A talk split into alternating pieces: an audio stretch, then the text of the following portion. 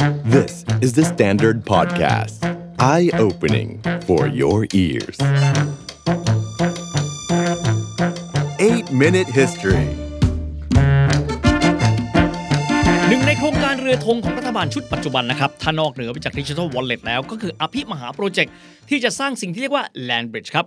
ถือเป็นความพยายามในการที่จะสร้างทางลัดสำหรับเส้นทางทางการค้า ย่นระยะทางเรือเดินสินค้าครับ จากมหาสมุทรแปซิฟิกทางตะวันออก กับมหาสมุทรอินเดียครับ โดยที่แต่เดิมเนี่ยก็จะต้องอ้อมนะครับผ่านปลายของช่องแคบมาลากาให้ได้สั้นลง 1,200 กิโลเมตรด้วยกัน ทีนี้สำหรับ Land Bridge เองครับ ก็คือการที่เรือนั้นมาจากแปซิฟิกนะครับทางตะวันออกเข้าสู่อ่าวไทย จากนั้นจะจอดดาวน์โหลดสินค้าลงไปนะครับที่เข้าไปสู่เส้นทางคมนาคมทางบกพอถึงฝั่งอันดามันปั๊บก็จะอัปโหลดสินค้าเหล่านั้นแหละครับขึ้นเรือเข้าไปสู่มหาสมุทรอินเดียนะครับพูดง่าย ทางเรือทางบกทางเรือ ทิศทางตะวันตกตะวันออกก็เหมือนกันนี่แหละครับหลายหลาย ๆ คนก็เลยขวนคิดถึงนะครับ อีกโปรเจกต์หนึ่งซึ่งน่าจะพอเทียบเคียงกันได้ ก็คือการขุดคลองกระนะครับพูดง่ายบ้านเราจะมีส่วนที่แคบที่สุดก็คือคอคอดกระ ก็จะเป็นการขุดส่วนนั้นเป็นคลองกระ ฝรั่งเรียกว่าไทยคานาหรือว่าคลองไทย ถ้าเป็นแบบนั้นเรือเองก็จะสามารถย่นระยะทาง โดยที่ไม่จำเป็นต้องอัปโหลดดาวน์โหลดสินค้านะครับ เรือบกเรือและเดินทางได้ค่อนข้างสะดวกด้วย ส่วนที่บอกว่าทางไหนดีกว่ากัน รายการเราคือ 8 minute history ครับ ไม่ใช่ 8 minute engineering คงไม่ได้มีความรู้ในการที่จะเปรียบเทียบกันได้นะครับว่าเป็น land bridge กับเป็นการขุดคลองเลยนั้นจะเป็นอย่างไร มันชวนให้คิดนะครับว่า ความเป็นมาทางประวัติศาสตร์ของแนวความคิดที่จะสร้างทางลัดบนเส้นทางทางการค้าตรงนี้ มันมีที่มาอย่างไร ประวัติศาสตร์ 8 นาที episode นี้จึงขอหยิบยกความเป็นมานะครับเรื่องของแนวคิดที่จะสร้างทางลัดเส้นทางทางการค้า เส้นนี้เนี่ยนะครับ ที่มีความเป็นมายาวนานกว่าที่หลายคนคิด เพราะเกิดขึ้นมาตั้งแต่รัชสมัยของพระนารายณ์มหาราช สมัยที่ณเวลานั้นเรามีความสัมพันธ์อันดีกับราชสำนักบูร์บงแห่งฝรั่งเศส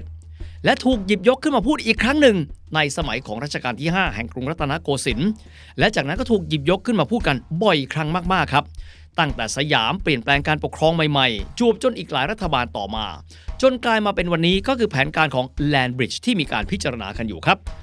แต่ก่อนที่จะไล่เลียงไปไกลนะครับ ขอย้อนกลับไปเมื่อประมาณสัก 3 ปีหลังการเปลี่ยนแปลงการปกครองของสยามก็คือปี 2478 ตรงกับปีฝรั่งก็คือ 1935 กันก่อนนะครับ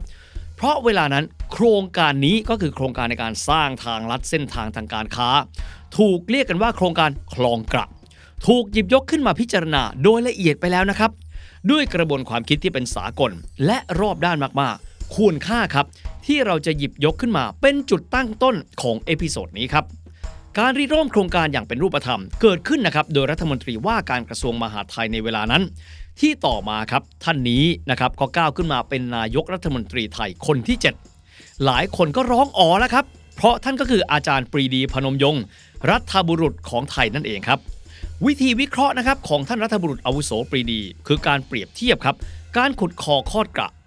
กับคลองสำคัญที่เป็นทางลัดเส้นทางการค้าโลก 4 แห่งด้วยกัน อันได้แก่คลองสุเอซคลองปานามา คลองคีลทางตอนเหนือของเยอรมัน และคลองโครินธ์ที่กรีซ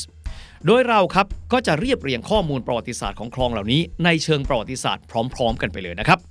ทีนี้ครับจากบทความนะครับของอาจารย์วิชิตวงศ์ณป้อมเพชร ว่าในเรื่องของแนวความคิดในการขุดคลองกระของปรีดีพนมยงค์ที่เผยแพร่ในเว็บไซต์ของสถาบันปรีดีพนมยงค์ใจความมีดังต่อไปนี้ครับ ระหว่างที่ท่านรัฐบุรุษอาวุโสปรีดีพนมยงค์ดำรงตำแหน่งเป็นรัฐมนตรีว่าการกระทรวงมหาดไทยในปีนั้น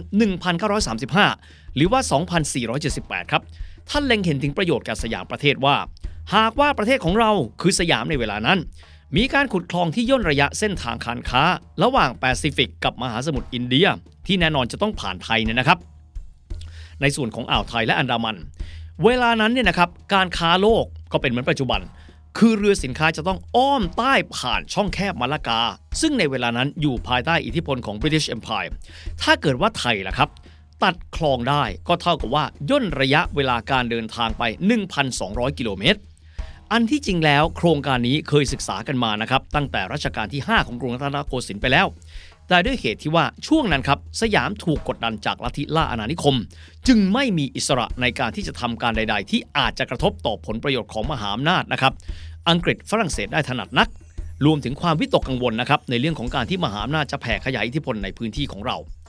จุดกำเนิดของแนวความคิดนี้ของอาจารย์ปรีดีครับ ย้อนกลับไป 15 ปีก่อนหน้าวันนั้นก็คือปี 1920 สมัยที่ท่านศึกษาที่ฝรั่งเศส และได้ล่องเรือผ่านคลองสุเอซครับ ที่เป็นทางลัดทางการค้า ในตอนนั้นเองปี 1920 ครับ คลองสุเอซเพิ่งเปิดดำเนินการได้แค่ 51 ปี เพราะคลองสุเอซนั้นนี่นะครับขุดสำเร็จในปี 1869 ก็คือปีที่ 2 แห่งรัชสมัยรัชกาลที่ 5 คลองสุเอซนี้เนี่ยเราเคยไล่เลียงกันมาในหลายครั้งด้วยนะครับ เป็นคลองที่มนุษย์ขุดขึ้น ทำให้เรือที่มาจากยุโรปตะวันตก สามารถเข้าสู่มหาสมุทรอินเดียได้ โดยที่ไม่ต้องอ้อมใต้แหลมกูดโฮปตอนใต้สุดของทวีปแอฟริกา ที่ประหยัดเวลาเดินเรือนั้นได้มหาศาล อาจารย์ปรีดีครับ ณ เวลาที่ยังคงศึกษาที่ฝรั่งเศส ปรึกษาประเด็นนี้กับอาจารย์ที่มีชื่อว่าอิลยินเลเดแกร์เป็นนักกฎหมายฝรั่งเศส ที่ท่านให้คำแนะนำให้ไปค้นคว้าเรื่องราวของการขุดคลองสำคัญนะครับที่เป็นทางลัดในการเดินเรือ 4 คลอง คลองสุเอซคลองปานามา คลองคิลแล้วก็คลองโครินธ์เมื่อศึกษาแล้วครับ ท่านสรุปใจความสำคัญ ก่อนที่จะนำเสนอแก่นายกรัฐมนตรีในช่วงนั้น ก็คือพระยาพหลพลพยุหาเสนา ที่ท่านเรียกกันว่าท่านเจ้าคุณพหลเรื่องสำคัญ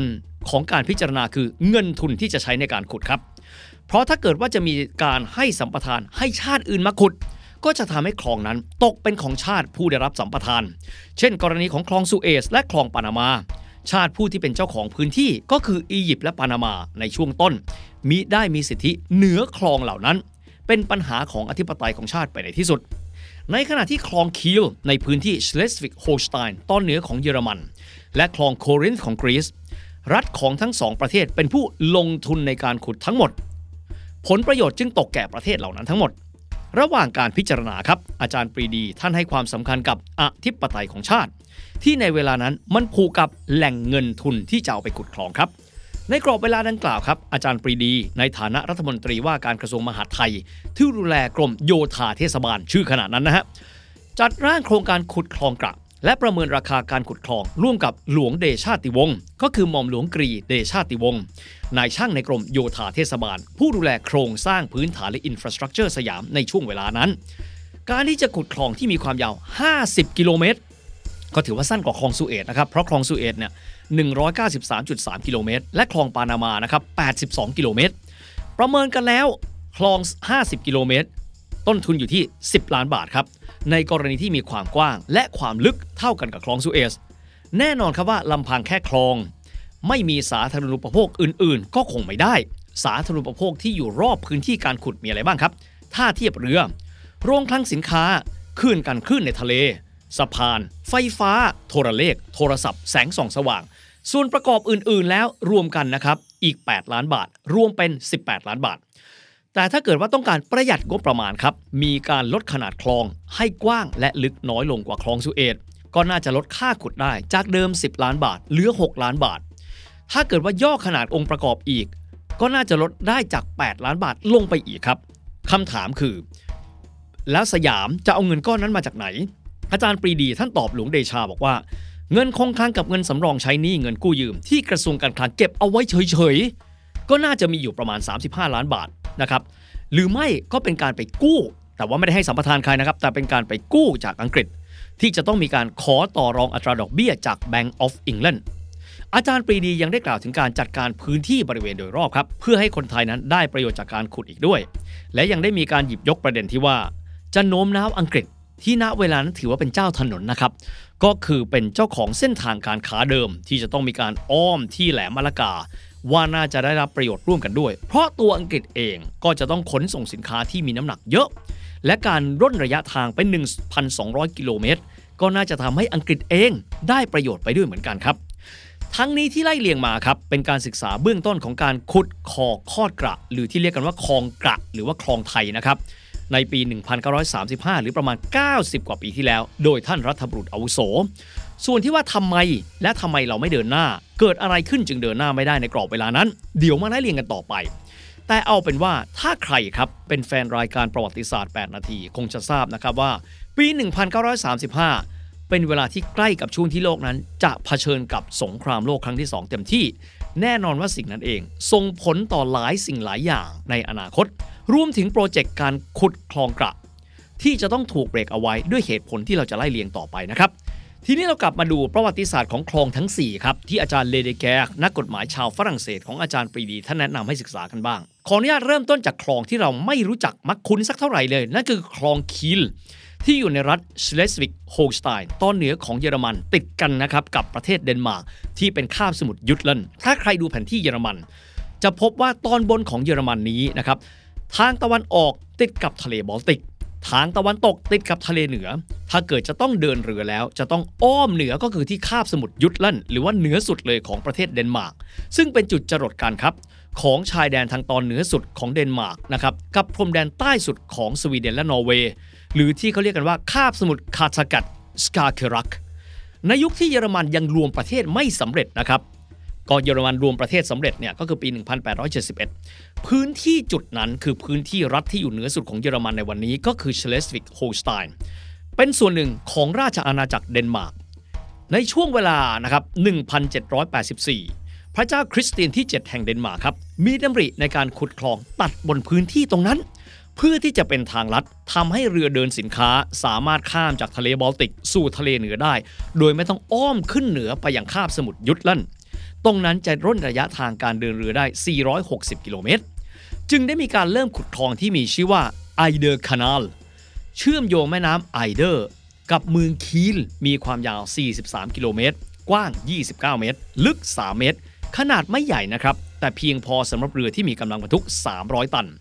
แต่ต่อมาหลังสงครามนโปเลียนปรัสเซียมหาอำนาจของรัฐที่พูดภาษาเยอรมัน เริ่มต้นผนวกดินแดนรอบข้าง เพื่อรวมชาติเยอรมัน และในปี 1864 ครับปรัสเซียนี่เองทำสงครามครับ และเอาชนะเดนมาร์กได้ จึงได้ครอบครองพื้นที่ดังกล่าวก็คือชเลสวิกโฮลสไตน์นะครับหลังสงครามชเลสวิกครั้งที่ 2 ก็เลยทำให้เยอรมันก็คือโดยปรัสเซียในเวลานั้น ครอบครองคลองคีลเป็นของเยอรมันในที่สุดจักรพรรดิวิลเฮล์มที่2นะครับซึ่งก็เป็นกษัตริย์แผ่นดินที่ 3 แห่งราชวงศ์โฮเฮนโซลเลิร์นของเยอรมันที่รวมเป็นหนึ่งแล้ว ไม่ประสงค์ให้เส้นทางนั้นเป็นแค่เส้นทางทางการค้าครับ แต่ต้องการใช้เป็นพื้นที่ชัยภูมิในการทัพเรือเยอรมัน จึงสั่งขยายและปรับปรุงคลองคีลตรงนี้ ให้มีความยาวต่อขยายเป็น 96 กิโลเมตร และสำเร็จในปี 1895 เปลี่ยนชื่อเป็น Kaiser Wilhelm Kanal ต่อมากลายเป็นจุดยุทธศาสตร์ของทัพเรือเยอรมันในสงครามโลกครั้งที่ 1 ซึ่งปะทุขึ้นหลังจากนั้นไม่นาน หลังเยอรมันพ่ายแพ้สงครามโลกครั้งที่ 1 ครับ ด้วยสนธิสัญญาแวร์ซายล์ ทำให้คลองนั้นถูกแปลงกลายเป็นเส้นทางการค้าสมบูรณ์แบบอีกครั้งหนึ่ง แม้ว่าเยอรมันผู้พ่ายแพ้สงครามจะยังคงรักษาสถานภาพเป็นผู้กำกับดูแลคลองนี้ต่อไป จากวันนั้นสู่วันนี้ครับ คลองนี้เป็นคลองที่เป็นเส้นทางสัญจรการค้าที่สำคัญของยุโรป รองรับนะครับเรือสินค้า 32,000ลำต่อปี ค่าเฉลี่ยสินค้าน้ำหนักที่ขนถ่ายไป 100 ล้านตันต่อปีครับ มาดูอีกหนึ่งคลองกันบ้างคนไทยไม่คุ้นนั่นนะครับ ก็คือคลองที่มีชื่อคลองโครินธ์ในกรีซชื่อโครินธ์ก็มาจากโครินเทียนนะครับก็คือดีไซน์ของกรีกสมัยก่อน ที่เป็นเหมือนโถดอกไม้ที่วางอยู่บนยอดเสาเขาเรียกว่าเสาโครินเทียนนะครับคลองนี้ไม่เคยมีคนพูดถึงบ่อยนะครับ เพราะเป็นคลองขนาดสั้นๆ เอง แค่ 6.4 กิโลเมตร กว้างแค่ 24.6 เมตรแค่นั้นเอง เป็นการตัดคอคอดครับของโครินธ์ซึ่งถือได้ว่าอยู่บนผืนแผ่นดินเพโลโพนิสกับแผ่นดินใหญ่ของกรีซ เพื่อที่จะทำให้เรือเดินสมุทรระหว่างทะเลอีออนเนียน ทะเลอีออนเนียนคือทะเลที่แบ่งระหว่างคาบสมุทรกรีกกับคาบสมุทรอิตาลี และทะเลที่อยู่ฝั่งตะวันออกครับก็คือทะเลอีเจนที่แบ่งระหว่างกรีซกับตุรกีออกจากกัน ต้องการเชื่อม 2 ทะเลนี้เข้าไว้ด้วยกัน จึงอยากที่จะตัดนะครับส่วนพื้นที่ตรงนี้ และเป็นคลองโครินธ์แนวความคิดนี้เชื่อไหมครับว่ามีตั้งแต่สมัยนะครับโรมันตอนต้นเลย ในยุคที่เมดิเตอร์เรเนียนคือโลกทั้งใบครับ แต่กว่าที่จะทำได้ต้องใช้เวลาเกือบ 2,000 ปีนะครับ ต้องมาที่ศตวรรษที่ 19 เมื่อกรีซครับประกาศเอกราชจากจักรวรรดิออตโตมันในปี 1830 ต้องการทำฝันที่พวกเขามีให้เป็นจริง ต้องบอกแบบนี้นะครับว่ากรีซเป็นชาติที่เป็นมหาอำนาจของการเดินเรือ ตั้งแต่สมัยกรีกนะครับจนกระทั่งถึงสมัยปัจจุบันนะครับกองเรือคาร์โก้ฟลีดของกรีซยังคงใหญ่อยู่ในปัจจุบันนี้กรีซเองครับต้องการสร้างฝันตรงนี้ให้เป็นจริง แต่ว่าด้วยวิทยาการครับในปี 1830ทำเองไม่ได้ ต้องจ้างบริษัทฝรั่งเศส ค่าดำเนินการ 40 ล้านฟรังทอง แพงเกินกว่าที่ชาติเกิดใหม่จะจ่ายได้ ทบทวนอีกครั้งหนึ่งครับในอีกประมาณ 50 ปีต่อมา 1881 นะครับ เมื่อโลกได้เห็นฝีมือการขุดคลองซูเอซดังที่จะเล่าต่อไปนะฮะ ดังนั้นกรีซ จึงยินดีครับให้บริษัทฝรั่งเศสเข้าไปขุด และมีการแบ่งผลประโยชน์กัน 99 ปีคลองนี้เปิดใช้ในปี 1882 ครับ เพราะใช้เวลาขุดปีเดียวเท่านั้นเอง มาดูคลองที่ 3 ที่เราคุ้นเคยนะครับ แล้วก็ไล่เรียงกันบ่อยมาก แต่คงจะไม่ใช้เวลาเยอะนะครับ คลองนั้นก็คือคลองสุเอซนั่นเอง บริษัทผู้ขุดคลองครับ ก็คือบริษัทของ f a c t i n o n de l e s e p s อยากให้จำชื่อนี้ไว้นะครับ เพราะว่ามีบทบาทต่อหลายโครงการสำคัญ รวมถึงคลองกระของเราด้วยครับ สำหรับคลองสุเอซนี้นะครับตัดผ่านคาบสมุทรไซนายพูดง่ายตัดกลางนะครับของคาบสมุทรไซนายซึ่งเป็นแผ่นดินของอียิปต์นั่นเอง มีความหมายที่ว่าอียิปต์ซึ่งในกรอบเวลานั้นครับเป็นรัฐสุลต่านของตระกูลมหมัดอาลี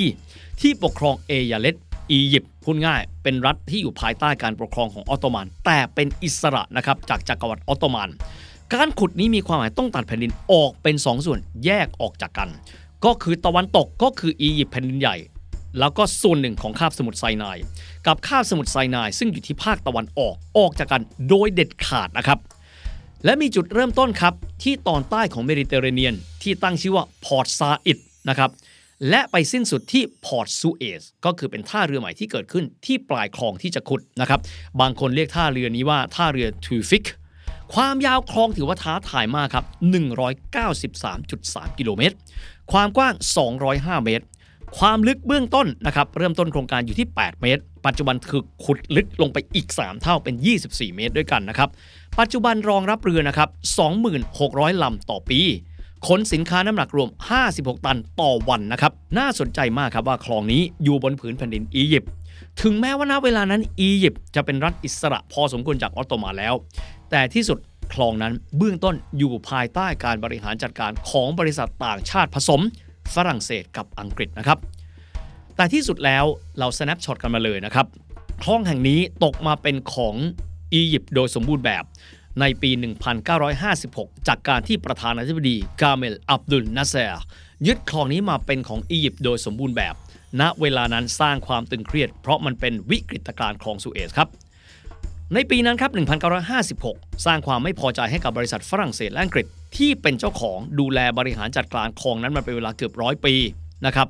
และ 2 ฝ่ายคือฝรั่งเศสและอังกฤษ เชิญอิสราเอล ซึ่งเป็นชาติคู่กรณีกับอียิปต์ในกรอบเวลานั้น เตรียมการยึดคลองสุเอซคืน จนกระทั่งกลายเป็นสงครามอิสราเอลสันนิบาตอาหรับครั้งที่ 2 ในปีนั้น 1956 แต่แล้วครับด้วยสัญญาณไฟแดงจากสหรัฐอเมริกา เจ้าโลกในเวลานั้น ในยุคประธานาธิบดีเดวิดไอเซนฮาวเวอร์ทำให้กองกำลังผสม 3 ชาติต้องยุติการทวงคืนคลองสุเอซ จึงทำให้คลองนั้นตกเป็นของรัฐบาลอียิปต์สืบมาจนวันนี้ครับ